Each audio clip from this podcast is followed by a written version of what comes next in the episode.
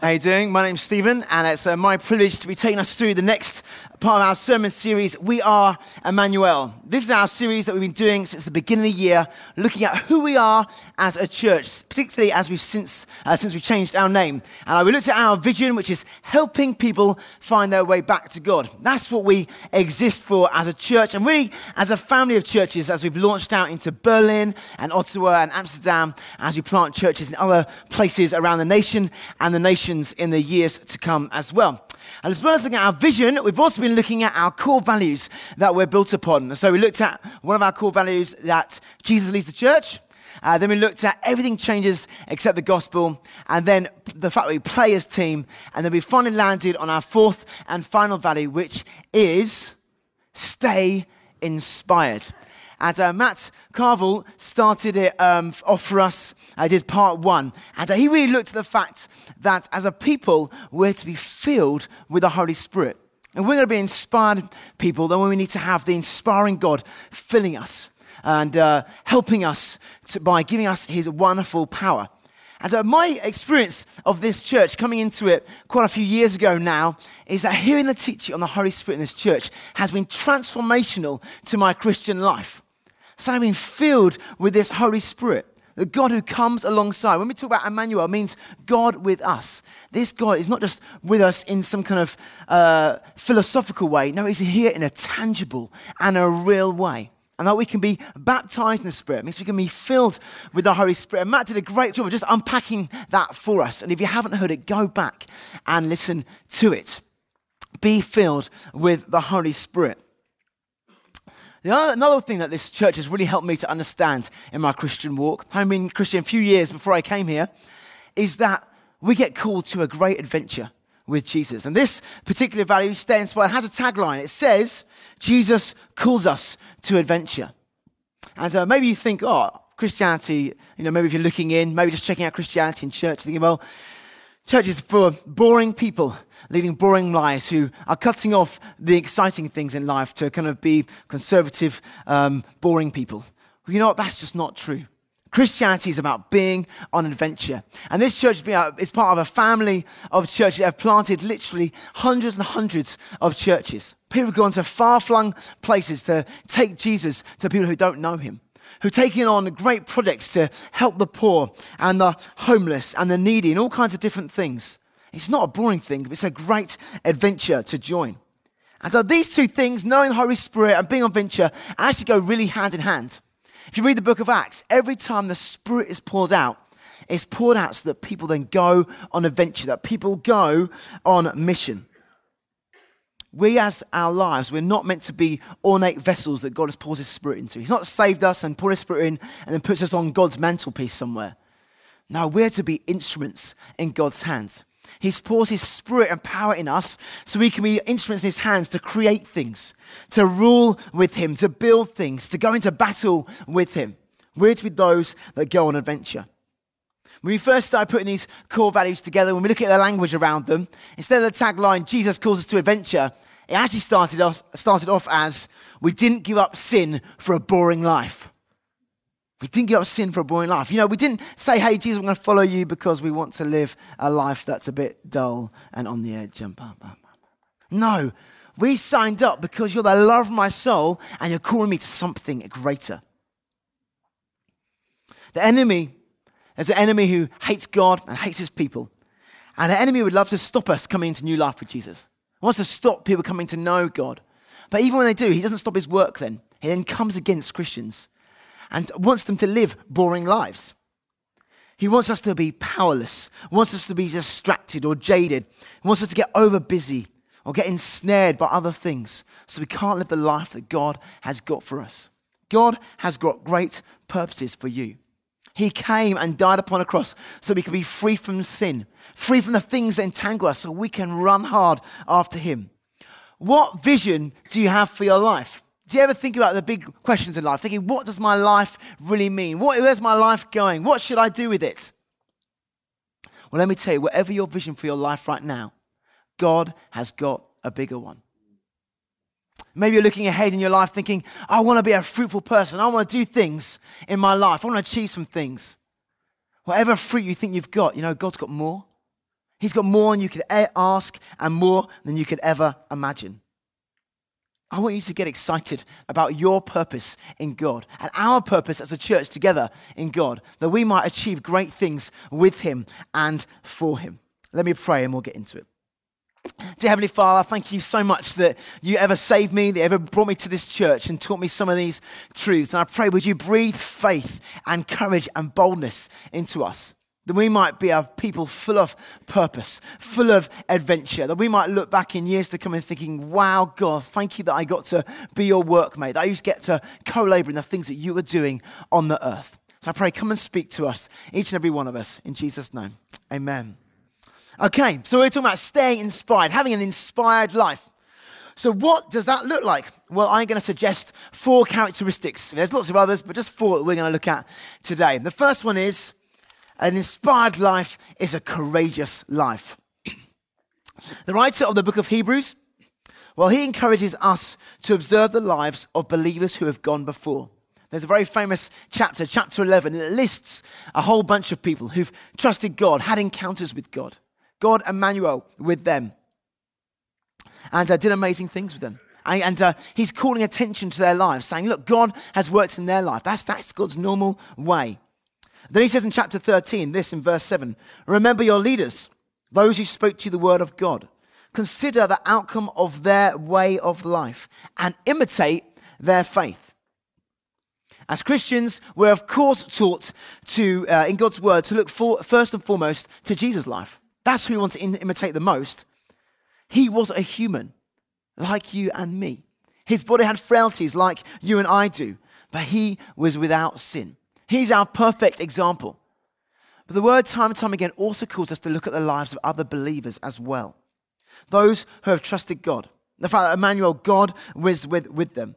People right through the generations involved in their lives and calling to audacious acts in his name. We are to observe their lives, learn from them as well. As I've been in this church, I've uh, enjoyed sitting under some great preaching and teaching, and it's molded and shaped my life. But I think it's fair to say that's what has molded and shaped it more is seeing that teaching lived out in the lives of the men and women in this church. Mothers and fathers in the Lord in this church who I've looked at lives and think, wow, you don't just believe that, but you believe it wholeheartedly and with all your actions and your words and your lives. That's true of the people I've got to know in this church. That's true of people I've read about as well. And as I've looked at their lives, I've realized they weren't always the cleverest. They weren't always the most skillful and necessarily the best at what they were doing. They were definitely far from perfect. But what they were, they were courageous people. People who say, I'm going to sign up for this, Jesus. I'm all in for you bold and courageous, utterly convinced about who God is and that He is with them and for them. If you're looking for inspired life, look to other courageous men and women to also inspire you. The Apostle Paul writes this to his friend Timothy in the Bible. 1 Timothy 6, verse 7 says this I remind you to fan into flame the gift of God, which is in you through the laying on of my hands. For God gave us a spirit, not of fear, but of power and love and self control. Is your Christian life, if you're a Christian here this evening, full of a spirit of power and love? Or are you more naturally fearful or timid? Maybe we wouldn't necessarily say fearful or timid, but maybe you just want a quiet life, a comfortable life. You're not necessarily keen to move out of your comfort zone, roll up your sleeves, and put yourself out there. All of us can be like this at times. I remember being at university and just thinking the, the workload was heavy and working late into the night, this and the other. I'm thinking, when I finish university, I'm just going to get a quiet nine to five somewhere, just do my job and then have my life back to myself. There's other times in my life where it's just, last, just got on top of me, thought, I just want a quiet life. I just want it to be comfortable. You know what? That's not what we're called to. We're called to an audacious life that's costly and hard and takes courage and boldness. That's what Jesus is calling us to. But he's not just calling us to and just telling us to get on with it. No, he's planted a seed of that deep inside of us. Paul says to Timothy, When I laid my hands on you and I anointed you as a, as another, as a fellow believer, the Holy Spirit put a flame within you, a flame of power, of love, and of self control. If you're a Christian here, you have that same thing within you. You have this flame. And for some of us, it's roaring. You're like, yeah, I know. I'm ready to go. Let's go. Some of us, it's like, I don't even know if it's there anymore. It's just like a little pilot light on a boiler. If you look at your boiler at home, it's just a little pilot light when the heating the hot water is not actually going on. Uh, but it's just a little pilot light. Well, we're told to crank up the gas and get it going, pour on the lighter fluid, fan it into flame. Be courageous and audacious for Jesus. One of the things that marks us out from the other creatures on the earth is that we have minds that can imagine things and creativity. God's calling us to be those who have a godly imagination. We're to be ambitious with it, dream about what we could be. We're not to be content with the status quo, not numb to the reality of the world around us, but attuned to the need of a dark world that needs the light of the gospel. People are full of compassion for those who are hurting. People who are angered by injustice. And people are full of hope for those who are hopeless. Who want to hold out the amazing promise of the gospel to others, to help others find their way back to God. But how do we break out, the, out of the humdrum of life? He gets so busy, he gets a bit frantic. we must fan this flame that's already within us. We must give some time to daydreaming. Do you ever daydream? I do sometimes sometimes sit at my desk thinking about work and ride on my motorcycle or where my next holiday is coming from, or this, that, and the other. I'm not talking about that kind of daydreaming. I'm calling it godly daydreaming. Thinking, what God could you do with my life if I gave it all over to you? I'm saying, God, stir me, break me out of my comfort zone. Because when a dream takes hold of your heart, it can lead to great, courageous acts. Let me read you an example of one of my favorite Bible stories. This is of Jonathan and his armor bearer. This is the time of King David. And uh, when King David is coming to the throne. And uh, right at this point, he's not quite there yet. And Jonathan and uh, King Saul and the Israelite, uh, God's people, are fighting against the Philistines. And uh, the two camps are currently kind of separated out for a bit. But Jonathan, well, he's obviously done a bit of daydreaming, maybe, and thought, oh, maybe I could do something for God. Maybe I could go and win a battle. So he off he goes and he takes his armor bearer, the guy who carries his armor with him. And it says this Jonathan said to the young man who carried his armor, Come, let us go over to the garrison of these uncircumcised. It may be that the Lord will work for us. I love this bit of language. It's so subtle, but it may be that God will work, the Lord will work for us. It may be. It might do. Perhaps, perhaps not. For nothing can hinder the Lord from saving by many or by few. Jonathan gets it. He knows that God is big. God doesn't need anyone. He doesn't need a big army. He doesn't need a small army. God can win victories without us. But Jonathan knows if that's my God, then hey, let's go for it. If it's just two of us, we can take him on. So it may be that the Lord will work for us, for nothing can hinder the Lord from saving by many or by few. And his armor bearer said to him, Ah, do all that's in your heart. Do as you wish. Behold, I'm with you, heart and soul. So his armor bearer is like, Cool, I'm up for it as well. So then Jonathan said, Behold, we'll cross over to the men and we'll show ourselves to them. I love to imagine how exactly are Jonathan and his armor bearer showing them? Are they like, gooey? And just like, hey, here we are. I don't know. So they show themselves to him. And uh, if they say, wait until we come down to you, then we'll stand still in our place and we will not go up to them. But if they say, come up to us, then we will go up, for the Lord has given them into our hand. And this shall be the sign to us. So both of them showed themselves to the garrison of the Philistines. And the Philistines said, Look, Hebrews are coming out of the holes where they have hidden themselves. And the men of the garrison held Jonathan and his armor bearer and said, Come up to us, and we'll show you a thing. They're like, Bring it on. And Jonathan his armor bearer, little glint in their eye, like, That's the sign. Let's go for it. There's something courageous for us to do this day. Let me encourage you go and read the rest of the story. You can find out what happens. But it's safe to say it goes well. I love Jonathan's approach. He knows that God is a powerful God, that he can trust him, and therefore he can go and do courageous things. As I was preparing for this, I was reading about a, a, Christian from 1865, a guy called John Paton, who wanted to go and tell people about Jesus in an island called Vanuatu in the South Pacific people who've never heard about Jesus, people, uh, people who are uh, very uh, hostile to outsiders. And uh, a, a man came up to him and cautioned him against going. Don't, don't go there. You might get eaten by those cannibals. And he just said to them, Well, I could stay on English soil and eventually I'll die and get eaten by worms. or I can go there and tell them about Jesus and get eaten by them. I know what I prefer. I want to live for Jesus. His answer is bold. He says, So what? And, you know, maybe it'll go well, maybe it won't. But as far as I'm concerned, I'm living all out for God. I want to be brave. I want to be courageous. I met with a couple this week uh, in this church who are thinking of going church planting. In fact, we're pretty sure they're going to go church planting. We're just setting kind of a, a schedule and timeline for their training and for when we're going to send them to. We'll tell you more about it probably in months to come. And I was just meeting with them, and they're just being really real with me about just the internal struggles and internal battles. Kind of they're starting to tell people, and starting thinking, oh no, have we really heard from God? Is this really what we should be doing? What happens if we get there and it goes wrong? What if it fails, Stephen? And I think there were kind of looking to me for some kind of nice pastoral response. I was like, huh, maybe it will. I was like, yeah, what's the worst that could happen here? You look like fools and you come back. Who cares? Go and do something courageous for Jesus. Don't live a boring life. Don't stay here thinking, oh no, maybe it won't. Who cares? Maybe it will, maybe it won't. Maybe you'll totally crash and burn. Well, then you'll learn some lessons for the rest of us and we can send you again. Don't hold back because of fear.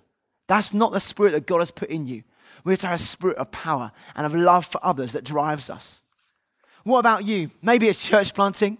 Maybe it's just your day to day life. I found myself in situations where people, uh, kind of, I could see an opening for the conversation about Jesus, and I suddenly feel that spirit of timidity suddenly rise up. And I was about to say, God, no, I'm not going to be a timid man. God, give me a boldness to speak your truth, to show your love to these people. What's the worst that can happen? I'm a bit of a mumbler. My words don't always come out in the right order. I think, oh, that's a good reason not to say it. No, it's not. Who cares? I get it wrong. I mumble it out. Can Jesus use my, my weak words? Yes, he can. Can he use my best words? Yes, he can. Can he use no words? Yes, he can. Let's be bold. Let's be courageous. Don't disqualify yourself. It's not actually about you. Jonathan is our bearer. They were just people like me and you. The heroes of the faith down through the years. They're just like you and me. Let me encourage you take some time to read about great heroes of the faith. Do it in the pages of your Bible. Get some Christian biographies. Learn from courageous men and women. Let's look at our second characteristic purposeful. An inspired life is a life that has purpose. The best thing you can give your life to uh, is the purpose that you're made for to glorify God and enjoy Him. If you're not a believer let me tell you the purpose you're made for, the reason you're here on the earth is to glorify God and enjoy Him. There's nothing more satisfying in life. Many people have been inspired at one time or another, but simply having an inspired moment a thought, or a feeling is not the same as having an inspired life or an inspiring life.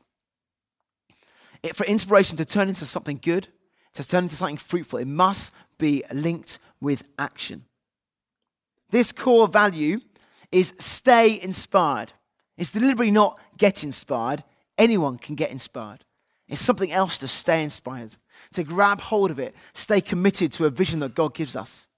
Because inspiration, it fades. We're into March. And lots of people a few months ago had inspiration at the beginning of the year thinking, this is the year that I will lose weight and I shall run 10 marathons and I will read 100 books and learn several languages.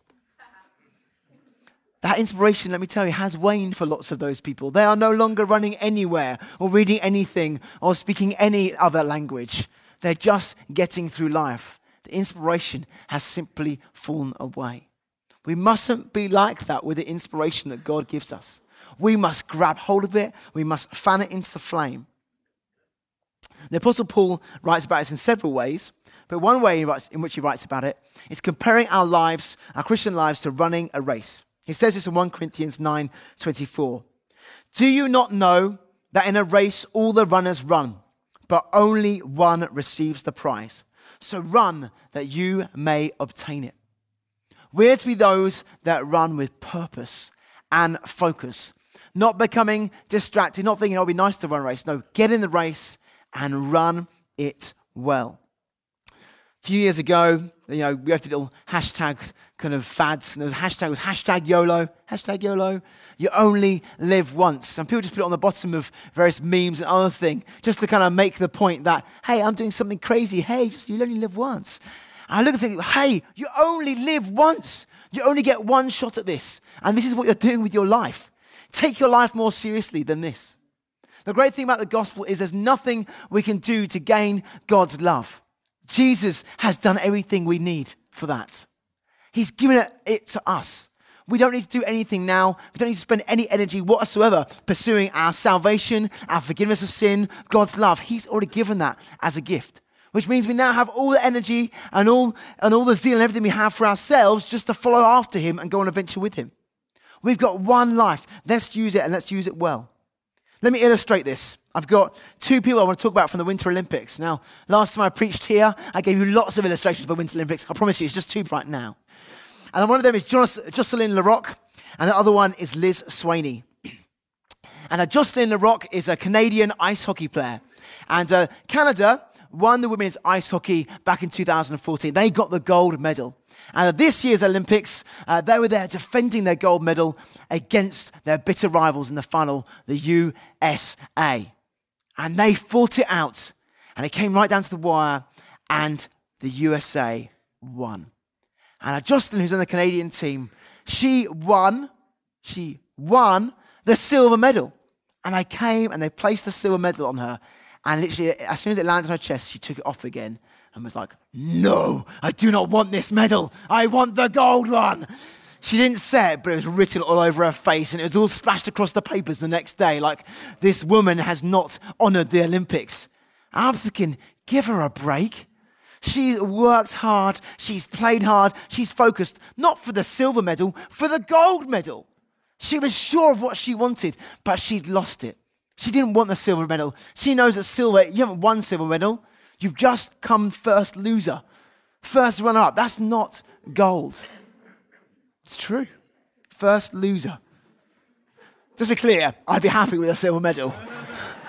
I'm happy to win anything, literally. But not for her, and I just respect that in her. She released a statement saying, I'm really sorry to have blah, blah, blah, the Olympics, and I'm really appreciative. I'm like, she doesn't think that. She wants the gold. Compare her with Liz Swaney. And Liz Swaney was the woman who competed in the skiing halfpipe. And Liz Swaney, had uh, worked out how to work the loopholes in the Olympic kind of uh, qualifiers. And she basically found out as long as you don't fall over or mess up any of your, your tricks, you'll get enough points to make it through each round. So all she did where everyone else was going down doing flips and spins and various acrobatics down the half pipe, she would literally start at the top and she'd just go down. Whee! Whee! Nothing. Just up the top, down again. And it was just the most bizarre thing to watch. And the most bizarre commentary is they're like, up and down. up and down. And you're thinking it was the most unnatural thing. Like all these Olympians who've turned up, you know, adrenaline pumping, ready to go for it. And she is just literally out for a nice kind of little ski. Like, this is wonderful. Thanks, thanks so much. And she didn't even come bottom of the table because other people who tried hard and stacked it. And they got less points than she did. But she managed to do it. That's not what the spirit of the Olympics is about. You're thinking, what are you doing? Why are you even there? Competing is not enough, it's unnatural. If you are settling for a mediocre life, Christian life, without adventure, without courage, without purpose, you are like Liz Swaney. You're just out for an afternoon's stroll. We're called to be like just in the Jocelyn Larocques. We're to go all out for Jesus. He gave up everything for you. You owe him nothing in one sense. He's given it to you freely, but he's calling you to follow him knowing it's the best thing that you can do with your life. You are made for a purpose. And you can live your life like Liz Swain. You can just poodle through life if you want to. And sure, you'll get into heaven. But the Bible says you'll get, you'll get there as one through the flames. Everything you did in your life was burnt up because it's of no worth. Jesus encourages instead, hey, why don't you store up some more trophies? Ultimately, we've already been given the gold medal. We're in. The biggest prize, our salvation, our forgiveness for our sins, that's already been given to us. But we now have the opportunity to get a whole trophy cabinet, helping other people find their way back to Jesus, going to do great and bold things for Him. Living for Jesus shouldn't just be something we do in our spare time, something that we fit into our life around other activities. No, we build our lives on Jesus. We structure our lives around him and his church. We make our major decisions based on whether this helps me run the race and win the prize. There are a couple of things that can help us with this. In my early years of marriage, me and my wife just uh, looked at a couple of books that mentioned pilgrim mentality. The fact that as Christian we're to have this mentality where we're going through life. It's just, we're on a journey through. That ultimately, although we're British, they might say British on our passports, actually our citizenship is elsewhere. It's in heaven. And then we're treated like that. Everything else here is temporary. We mustn't get distracted by the things in life, either a particular family setup or a particular uh, education goal or an occupational goal or particular finance or any other goals in life. No, Jesus is to be our only goal. We want to engage with the world around us. Why? Because we want to help them know Jesus. There's other things that it's okay to pursue. They're good things, they're from God, but they're not the ultimate things. God is. And that's even how the writer of the Hebrews talks about those famous heroes of the faith. He says they were just exiles and strangers in this world. They were made for a heavenly city. I recently went through Gatwick Airport, and you go through security, you get on the side, and there's a whole walkway you've got to do through all the perfumes and the sunglasses and the gadgets. They're going, hey, come and look at this. And you can stop and you can buy that stuff. But I didn't book my airline ticket to go and visit those shops. No, I booked that airline ticket to go and see some of my friends, to go and see the mountains on this particular time. That's why I booked the ticket. There's a destination. I don't want to get distracted by these things along the way. Don't be distracted. These things in life, they're rubbish in comparison to the prize that God has for us. Another thing, Jesus talks to us about the fact that uh, there are hardships along the way. Jesus gives us many wonderful promises that we love to grab hold of. This is one that we don't always grab hold of that well. He says, In this life, you'll have trouble. I promise you. So no one puts that on a fridge magnet, do they? Oh, thank you, Jesus. But it's true. It's helpful for us to know. Yes, in this life, is troublesome. There's sin in this world, and it's hard. And following Jesus at times is hard. And it can be easy to become discouraged or uh, disappointed. Terry Virgo, I heard him say a few times actually, is that we're to resist sin, but also to resist disappointment. Disappointment can come in at times. Disappointed in ourselves, disappointed in other people, disappointed about how our life is going. And sometimes that can grip us and paralyze us from doing the things that God has called us to do. We must resist it. We must throw it off and come back to God and say, God, no, I want to live for you. Where I've been hurt, come and heal me. Where I've got unforgiveness towards someone else, help me forgive and love again. We're also called to throw off what entangles us. And so the Bible talks about sin that does that the things that we do wrong, habitually, particularly, that threaten to bind us up, trip us over, and slow us down. There's times in my life where sin issues have got in the way, particular attitudes or behaviors that have threatened to trip me up. And I've had to work out with brothers and sisters, please help me, because right now I'm hindered from being all that God wants me to be. Another thing is that the devil, God's enemy, is your enemy. And he's prowling around like a lion, seeing who he can devour. Sometimes that can be in dramatic ways, but mostly, it's in subtle ways that you wouldn't necessarily notice unless you're looking out for. He's looking to distract us, fill our lives up with all kinds of other busyness, all kinds of unforgiveness and bitterness, so we will plateau and slow down to walk. We must resist sin. We must resist disappointment. We must resist the evil one. How do we stay inspired? Well, we stay connected to the inspiring one we stay connected to Jesus. John 15 says that he is the vine and we're the branch, and we're to have this vital connection with him. God's not saying, now go and be fruitful and do great things for me. He's saying, no, join yourself to me, and together we'll do great things. As you join yourself to me, you will be fruitful. You will be fruitful, and you will bear fruit that will last. Sometimes it'll be obvious, and in this life, sometimes you won't see that fruit until eternity. If you're not currently running this race, you should. Is there some disillusionment that's coming to your life? Is there some sin hindering you? Let me encourage you today. Come back and confess it to Jesus. Ask Him for forgiveness and get ready to go again. Let's look at characteristic number three costly. Obviously, running a race is and competing is itself costly, and I've used lots of that language already. But the reality is that nothing of any real worth was ever built or accomplished without some kind of cost. The best things in life aren't actually free. They might not cost money, but they always take sacrifice. But when we're inspired by either love or a cause or some kind of injustice that stirs us, we don't mind paying the cost for it. We're saying, ah, this is a good exchange. I don't mind being put out because of this thing that I see before me. In many places in the world and at other times in history, choosing to follow Jesus is very obviously costly. To identify as a Christian has meant losing earnings, loss of community, loss of family, being kicked out of your own family, losing status, and at times even your life. But men and women have happily and with great joy decided to follow Jesus, even at the great cost to themselves. Know that heaven's economy, heaven's ways is quite different to the world's. Maybe you're looking to Christianity thinking, I'm not sure I want this Christianity. Sounds a bit too costly and crazy. Yeah, it is. But the Bible says that as you give your life to Jesus, he just gives it back in greater measure. As well as people becoming Christians at great cost, people have done great things in Jesus' name at great cost. One of my favorite heroes is a guy called Jim Elliot. And uh, he went to some people in South America to tell them about Jesus. And uh, he died at the age of 28, killed by the people that he was trying to reach.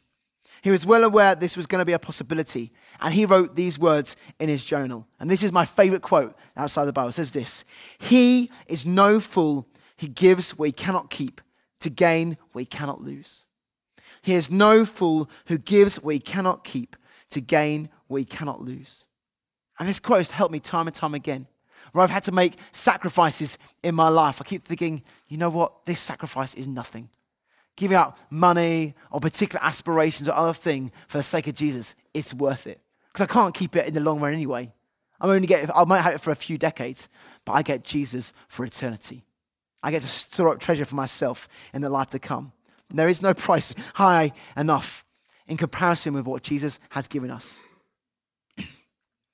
The Bible talks about striving, taking up your cross, working and fighting the good fight, hardship and pressing on. But the fact that following Jesus, although it's costly, is also more beneficial than you can possibly imagine. Jesus addresses this with his disciple Peter, says this in Mark 10. Peter began to say to him, to Jesus, See, we have left everything and followed you.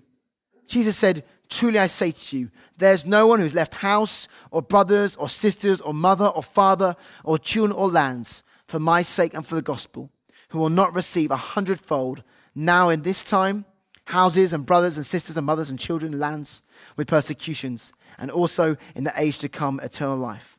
But many who are first will be last, and the last will be first. Jesus promised us as we follow him, as we take up our crosses, he'll provide for us in this life and the next. This church is full of people who take this seriously. I want to say that.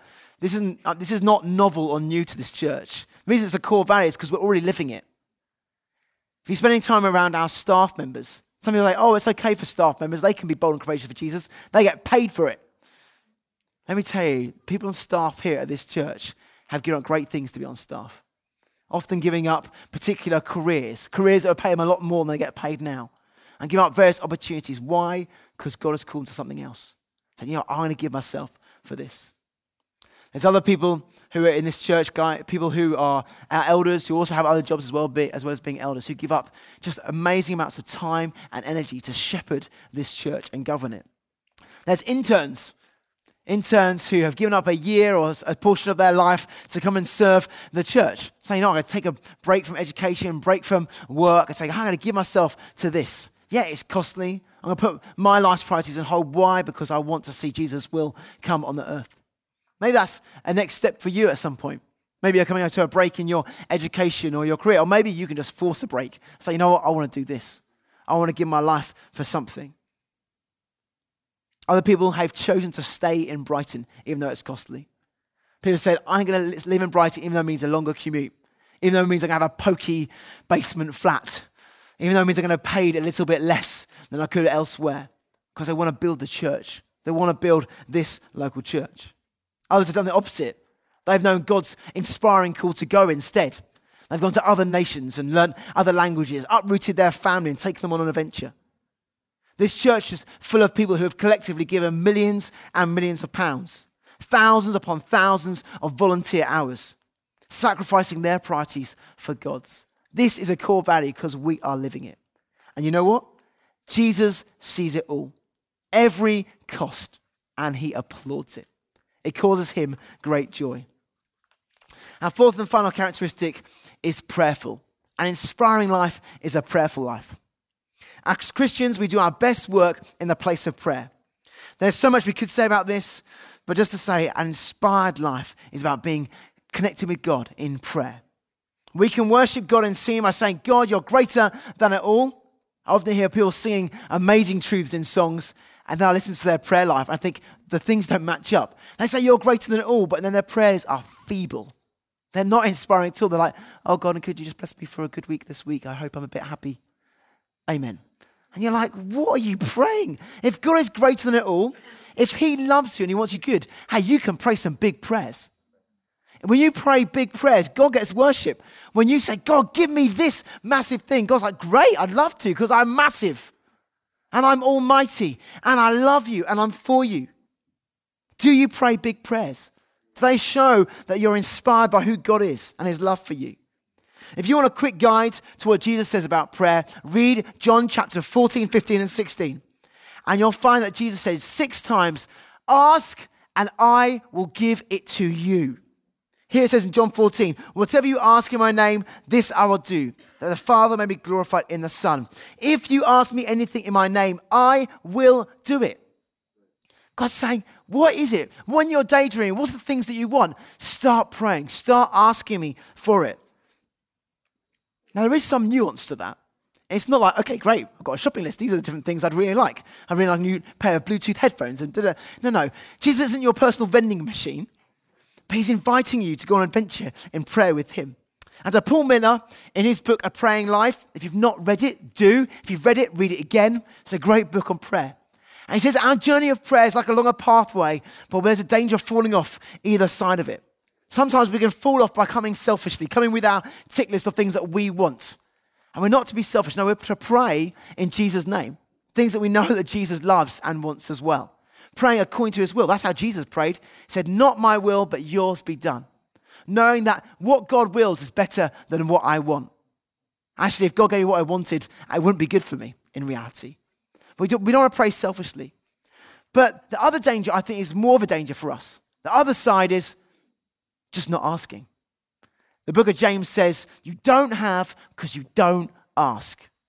I don't want to get to the end of my life and Jesus said, You could have had so much more. You just didn't ask. Let's be those that ask.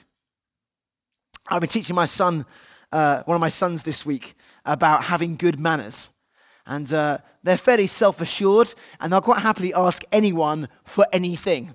And I've been teaching them that's not always appropriate. I'll say it's a bit of an Oliver, Oliver Twist kind of syndrome. They say, can, please, sir, can I have some more on everything all the time? And I said, you know what? Feel free to ask for things, but sometimes you're putting other people in, in kind of awkward positions. You're asking for them things, and they feel like because you're a kid, they've got to give it to you. That's just not good manners. But I also got to teach him, but you can't do that with God. You can never be too cheeky. You can never ask for too much. God says, Ask me. I want to give you stuff. I want to go on this inspiring journey with you.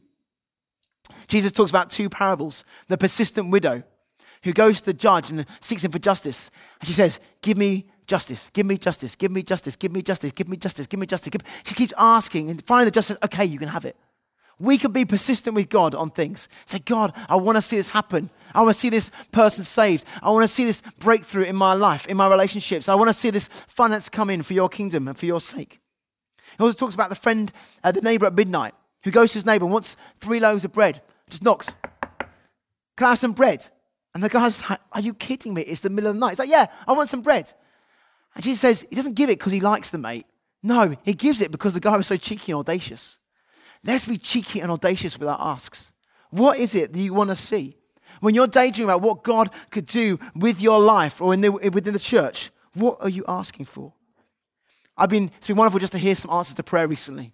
I heard uh, in uh, the New England site about a guy who went for an operation to remove kidney stones and to check out cancer and uh, opened them up. Had to sew them back up again because after praying, there was no kidney stones, there was no cancer. I had a friend of mine at the race course site who uh, has been praying for her sister for 10 years. Give me justice, give me justice, give me justice. Praying that she would get saved. And uh, she got saved. at the race course site recently and is getting established and knitted in, finding Jesus for herself. Other people who have recently just received great finance that they can use now for the sake of God's kingdom. We've got a wonderful uh, story of God giving us buildings as a church. Buildings in Brighton, buildings in Berlin, buildings in Ottawa and Amsterdam. We want some more of them. I want one down the marina. Pray for us. Are you talking to God about impossible things? Don't pray for, well, you can if you want. You can pray for things that you can make happen by yourself. But I want to pray for things that I can't make happen. That can only happen if God intervenes. This has so sharpened me preparing this message. Just my like, right, what is it I'm praying for? God, let me see some breakthrough this year. I once went for a walk in Stanmer Woods, and I was just talking to God about the fact the racecourse site wasn't growing in attendance. I was like, God, please let us get through the 175 barrier. Please let us get through the 175 barrier. And I just felt like God just stopped me. I was like, Are you kidding me? You only want 175. And I was just like, Oh. God was like, Do you know how many people need Jesus? If you're only asking for 175, at least put a zero on the end. I was just like, God, you're so right. We're so small minded sometimes. God, help me believe you for more. Kind of final points for you. As a church, we want to plant churches in other places. Maybe as I've been speaking, or maybe at other points in your life, God's placed somewhere, a city or a people group on your heart. Why don't you begin to fan it into flame? think maybe I could lead a church plant, and join a church plant elsewhere, and then come and share it with us. Because we want to plant churches, people. There's lots of other ways I can outline this inspiring might work out, but let me encourage you. Go and talk to someone, maybe after the service, maybe in your small group this week, and say, This is something that thing I feel like God's inspiring me about. Let me pray for us.